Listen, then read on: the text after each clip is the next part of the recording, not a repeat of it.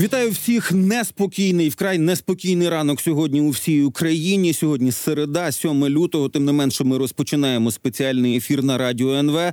Шановні, якщо в вашому регіоні оголошено повітряну тривогу, перебувайте, будь ласка, у безпечних місцях. Зараз уже є оперативна інформація, що ще група крилатих ракет прямує на Київ по руслу Дніпра з півдня. Уже значить, уже були повідомлення і про роботу систем протиповітряної оборони, та й не лише повідомлення повідомлення мої вуха це теж пробачте чули те, як воно час від часу гримить. Уже спрямували, е, значить, машини, в тому числі швидкої допомоги у Дарницький район міста Києва. У Миколаєві, на жаль, є навіть тяжкі поранення у людини. В десятках будинків повиносило просто дахи. Ну і ясно, що скло вікна повиносило. Е, ракети фіксувалися і над західними областями України, і на півдні, і в центрі. Ну тобто, дуже і дуже не неспокійний ранок. Триває він ще, і ракетна атака не залишилась. Тому, шановні, про всяк випадок перебувайте, будь ласка. В безпечних місцях принаймні правило двох стін має зараз е, працювати.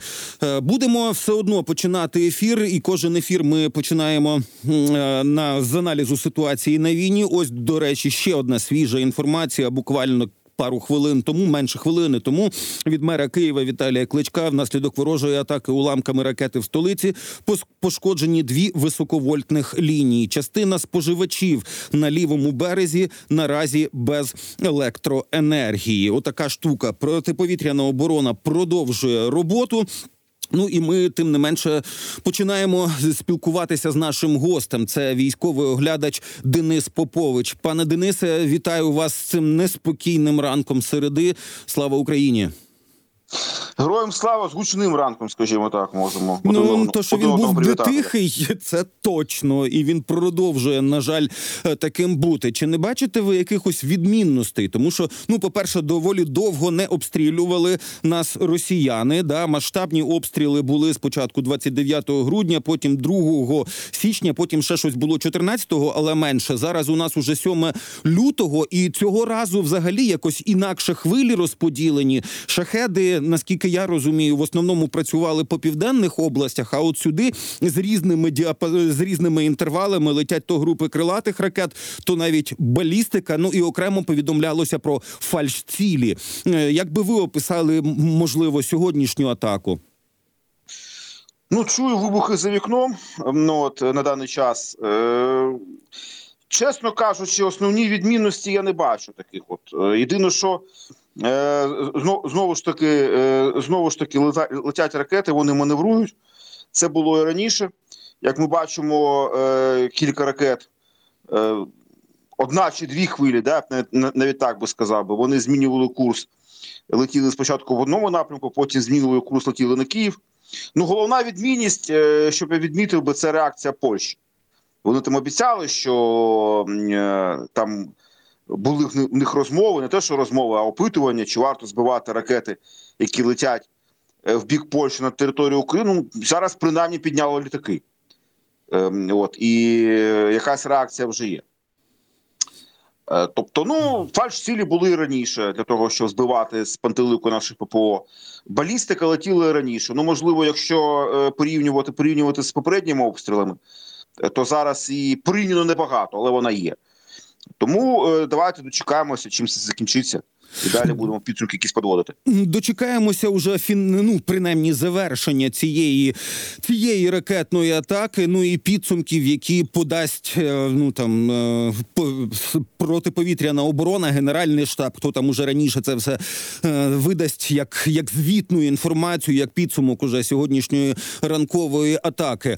А власне про про ці всі бомбардування і атаки атаки по нас. Ми все також не бачимо бачимо пусків з моря. Це означає, що вони накопичують свої калібри, чи зараз у них вистачає просто ну тієї авіації, яку з якої вони запускають крилаті ракети і балістику. Ну, стосовно калібрів, я б не поспішав з висновками. Там перед нашим включенням я бачив, щось летіло бік Херсонської області. Цілком можливо, це калібри. Давайте з висновком не будемо поспішати. А в загальному сенсі, якщо вони мало випускають калібрів, або взагалі їх не випускають, то це зумовлено тим, що е, в них проблеми з логістикою зараз є. через те, що системи перезавантаження кораблів, перезаряджання, вони знаходяться в Севастополі. А там небезпечно для них стало в Севастополі, і через це вони зараз, очевидно, калібри бережуть. В Новоросійську, куди, куди вони відігнали свої основні ракетні кораблі, немає такої логістики. Цим Але давайте, подиво, давайте, давайте подивимось, е, знову ж таки, почекаємо, е, чим та коли це, це закінчиться, і там е, чи справді вони запускали калібри чи ні. Я поки що зараз не готовий цього сказати.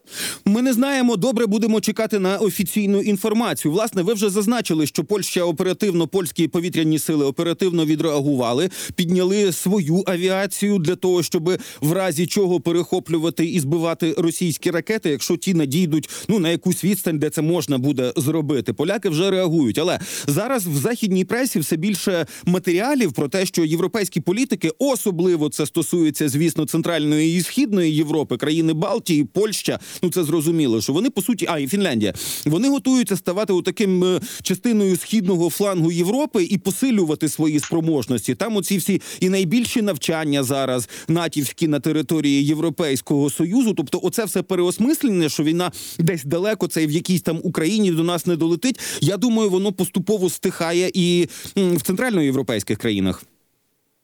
Ну воно закінчується на щастя. На щастя для нас і можливо для них, оскільки е, проходить, скажімо так, приходить таке відтверезіння, протверезі- протверезіння от ситуації.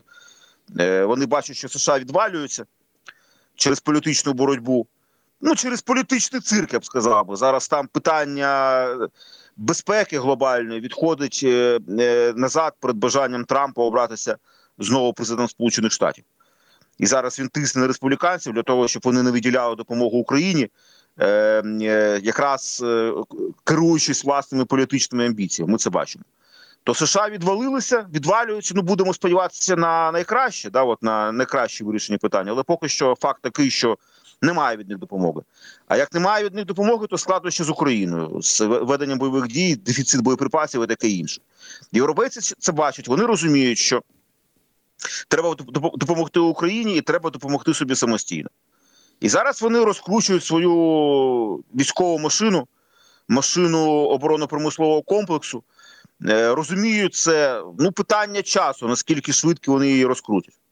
Від цього багато що залежить. Так, ну і Урсула фон дер, е, президентка Європейської комісії, заявила, що е, значить е, Євросоюз залучає Україну до роботи над майбутньою промисловою стратегією оборонно-промислового комплексу для Європейського союзу. Про спільні підприємства, значить, і Райнметала, і там інших виробників зброї з українськими з Україною вже раніше було відомо. Але от зараз ну така заява президентки Європейської комісії ну мене наштовхує на думку, що вони вже потроху, принаймні на рівні лідерів, починають розуміти, що ми є уже частиною оборони цієї самої е, об'єднаної Європи. Що ми вже є їхньою частиною, і на жаль, для нас передовою частиною. От наскільки такі заяви можуть потім закріплюватися в якихось бюрократичних документах, ну щоб далі з цього не можна було зістрибнути. Ну я не знаю, після якихось там чергових виборів у Європарламент, наприклад.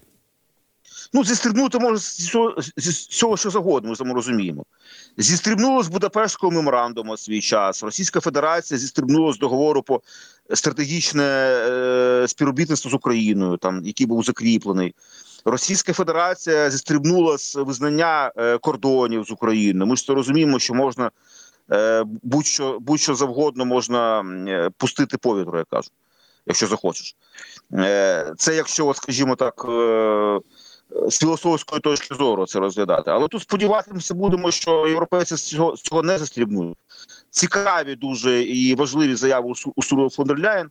Вони кажуть про те, що в Європі визнають, що Збройні сили України будуть частиною європейської безпеки, і необхідно і необхідно встановлювати контакти, і необхідно працювати зі збройними силами України з українським ОПК для того, щоб його е, встроювати в європейську систему. До речі, компанія Рейнметал про це офіційно заявляє. Якщо зайти на офіційний са- сайт цієї компанії, де вони розповідають про свої співробітництво з Україною, там вони прямо пишуть про те, що завдання цієї компанії воно полягає в тому, щоб е, відновити е, промисловий і військовий і військовий потенціал України, і в цьому питанні вони будуть діяти, і там до- довгострокове планування в них вже є. Ну, принаймні, точно на два найближчих роки. Окей, ну і ще одна історія про власне російську ППО, тому що ми ще побачимо, я думаю, і сьогодні якісь повідомлення про невідомі безпілотники, які десь кружляють там чи над Білгородською, чи над Брянською областю, чи може ще навіть і далі від українського кордону, і можливо щось знову нафтопереробне е, спливе, що називається в новинах. Але дуже цікаво про С-300 чи С-400 в Криму. Інформнапалм, значить, є публікує відео, де ракета якась, ну тобто ми не знаємо, що це було, але з обрисів фахівці пишуть, що це скальп чи там Storm Shadow, що, що є однією тією самою ракетою. Так от ця ракета пролітає просто над пусковими установками ЗРК 300 чи ЗРК 400. Рашисти це знімають і супроводжують матюками. А от як пояснити таке співпадіння? У них там не було боєкомплекту, чи, чи не встигли розгорнутися? Як таке може бути взагалі? Ну, 400 проти БПЛА, ну якось так, знаєте. Ну там же не БПЛА, цього. там крилата ракета Storm І крилата ракета, да, да, е, да, да, звісно, крилата ракета, вибачте, будь ласка. Ем, е, Так, вона е, очевидно проблема з ППО і не встигли, не встигли завчасно, скажімо так, або розгорнути комплекс, або виявити цю ракету. Я таким чином можу, таким чином можу це пояснити.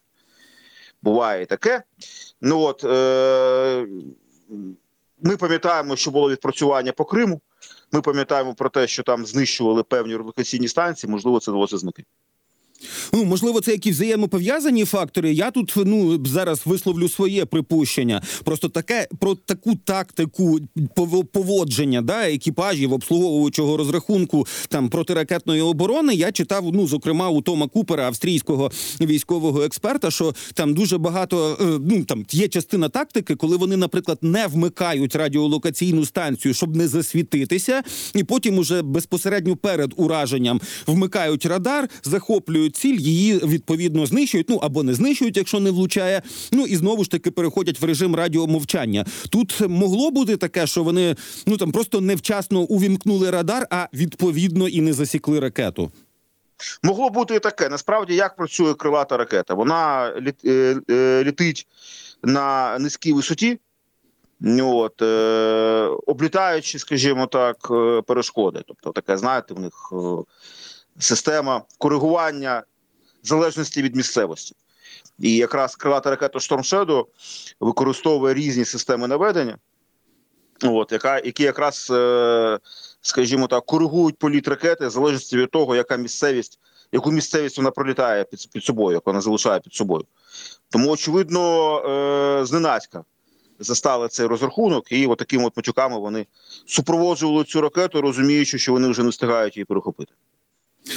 Добре, ну і ще одне повідомлення з вчорашнього дня, яке так е, викликало у мене подив, тому що коли тільки росіяни ще там в 22-му році, де ближче до осені, почали використовувати оці іранські шахеди мопеди, да, шахет 131 136 то зна в Україні почали рахувати, а скільки така іграшка може коштувати. І були різні припущення. Там найдешевше, що я чув, у припущеннях людей, які нібито в цьому розбираються, що це може бути 15-20 тисяч доларів, в максимумі 50 тисяч доларів для того, щоб виготовити отакий агрегат.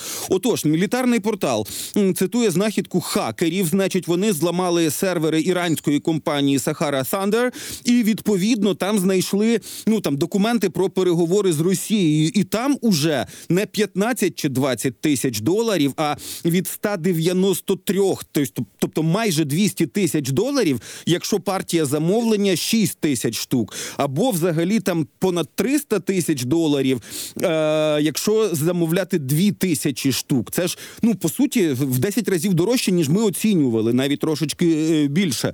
Е, чи, чи вірите ви в такі в такі можливості? Чи у Росії справді була настільки безвихідь тоді, що вони готові були віддати будь-які гроші за, за цю технологію?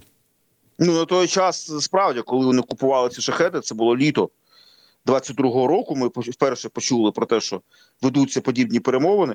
Там ситуація в них була така. Тобто, вони, ми ж пам'ятаємо, тоді вони відступили від Києва якраз е, в Ну вже була харківська операція на цей момент. Ні, ще, ще не була. Це було літо ще до Харківської операції. Ага. Але, але, але тоді, але тоді е, вже було зрозуміло, що російська армія ну, воно трошки не те. Або зовсім не те, що уявлялося перед е, широкомасштабним вторгненням. Тобто, ну фактично авторитет туди дуже серйозно впав. Їм треба було щось робити для того, щоб ну мати якісь е, методи та засоби проти української армії і е, створити нам проблеми. Ну, очевидно, вони пішли на цей на, на цей крок. Гроші в них є. А хтось в Ірані вирішив на цьому нажитися. Ну а чому б ні? Якщо є проблеми у партнера, то чому б цими проблемами не скористатися, не втюхати їм щось за ціну, яка є значно вищою їх і, і собівартість цих систем?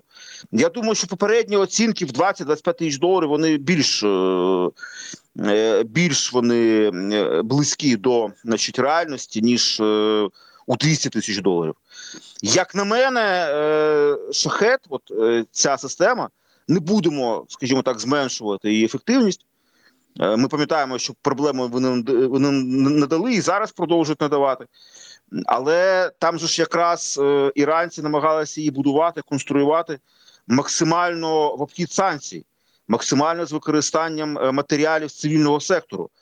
Там максимальну простоту вони, скажімо так, переслідували. І простота вона ну не дуже в'яжеться з е, великою вартістю. Тому я думаю, якраз хтось в Ірані вирішив нажитися на цьому питанні і продати росіянам товар ну за значно вищою ціною, ніж він насправді ніж він насправді вартує. Ну тобто, якщо є супервеликий попит, і якщо є ось один покупець, якому це конче необхідно, то чому би не продати дорожче? Ну що ж, припускаємо і таку історію. До речі, шановні, це до нашої аудиторії надходить додаткова інформація. Е, Поки що загоряння будівлі зафіксовано в е, Голосіївському районі Києва. На лівому березі правоохоронці фіксують наслідки від російської ракети. Ну і от тепер відповідно запитання. Я подивився вже. Ну вже опублікували з військової адміністрації е, шматок відео, буквально кілька секунд. Пане Денисе, що видно на цьому відео? Абсолютно відкрита місцевість, вирва від ракети. Поруч лінія високовольтна. Ну ця мачта е, високоволь... лінії високовольтних е, ну електрична. І от власне поруч ходять вже там поліцейські, напевно, чи ДСНСники. Зараз їх розрізнити ну не так важливо навіть. А от це про точність російських ракет. Вони зараз за, рахунок масовості можуть жертвувати. Ну я не знаю точністю влучання, тому що якщо навіть ця ракета упала, ну влучила, але це далеченько від будь-якої забудови, то який сенс тоді був туди стріляти? Ну е, єдине, що я можу, скажімо так сказати, це може бути збиття, але частина цієї ракети впала і утворила таку вирву. Що це була балістика. Мгм. Балістика це швидкісна ціль, і якщо це була балістика, а очевидно, це е, могла бути саме балістика. Ну, на мій погляд, оскільки, якщо ми кажемо про е, лінію високовольтних передач, то я можу підтвердити, що були там певні перепади зі світлом. Якраз вони були паралельно з цими вибухами. Тому чому тому, очевидно, це пов'язані речі, про які ми зараз вами кажемо. І відповідно, можливо, це було б збиття, і уламки цієї ракети, впавши, утворили вирву. Бо якщо був потужний, якщо був би потужний серйозний вибух, ну то ефект е, був би трошки іншим. Очевидно, що позносили б всі ці високо- високовольтні лінії, там нічого не було б поруч. Зрозуміло. Тобто, поки поки що можемо припускати, що в цьому конкретному місці, якщо вже опублікували наші ДСН, ДСНСники відео, то значить там це наслідки вже е, падіння збитої ракети, яка можливо там частково щось щось пошкодила на землі. Ну і давайте тепер, власне, ви вже згадували про Чорне море, і значить, сили спецоперацій повідомляють, що знову висаджувалися на оцих самих вишках бойко, е, значить, де росіяни поставили якісь якесь обладнання, що збільшує дальність і радіус роботи знову ж таки іранських мохаджерів. Е, Шість це розвідувальні, наскільки я розумію, безпілотники. А вже за- завдяки цим даним далі коригували діяльність своїх шахедів. Е, От е, і ще одне обладнання, значить, це радіолокаційна станція виявлення надводних об'єктів Нева Б. Захоплено важливе обладнання. Пишуть наші спецпризначенці. Підірвано щоглу з антенною. Чи правильно я розумію, що ці самі вишки вони стоять порожні, але як наші можуть непомітно туди під'їхати і щось знищити, якщо туди окупанти щось встановили, так і окупанти час від часу можуть там з'являтися, які якесь своє обладнання ставити. Воно отак і буде виглядати далі.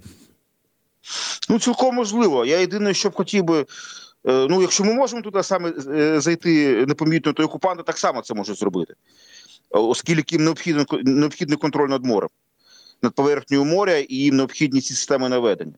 Ну я єдине, що хочу звернути увагу на те, що е, якраз влітку була схожа операція. Угу. Там так само, е, так само зайшли на вишки бойку, так само там знищили е, це обладнання, зокрема цю станцію Ніва-Б, і так само їх захопили там частково, да, тобто е, частину цього обладнання. І це поклало початку, початок серії послідовних операцій. Там після того висадились на Тарханкуті, значить там е, е, знищили редукаційне обладнання. А після того пішла серія ракетних ударів по території Криму. Ну давайте послідкуємо. Можливо, це нова серія послідовних операцій, яка призведе до цікавих подій на території окупованого Криму. Ну які е, після яких, значить, е, знову ж таки розрахунки С-300 і С-400 будуть матюкатися, е, проводжаючи, проводжаючи поглядом крилату ракету, яка, яка входить на ціль. Яка виходить, наприклад, на аеродром Бельбек, що власне і було напевно, ну можна припустити по датах, що це було якраз тоді, коли вразили аеродром Бельбек. Дуже дякую вам за розмову. Дуже дякую, Дякую що в такий складний і небезпечний гучний ранок підключилися до нашого ефіру. Шановні, нагадую, з нами на зв'язку був військовий оглядач Денис Попович. Ну і є вже свіже зведення від Генерального штабу збройних сил України. Думаю, на початку наступного блоку ми з вами е, з ним теж ознайомимося. Зараз слухаємо звернення президента України Володимира Зеленського.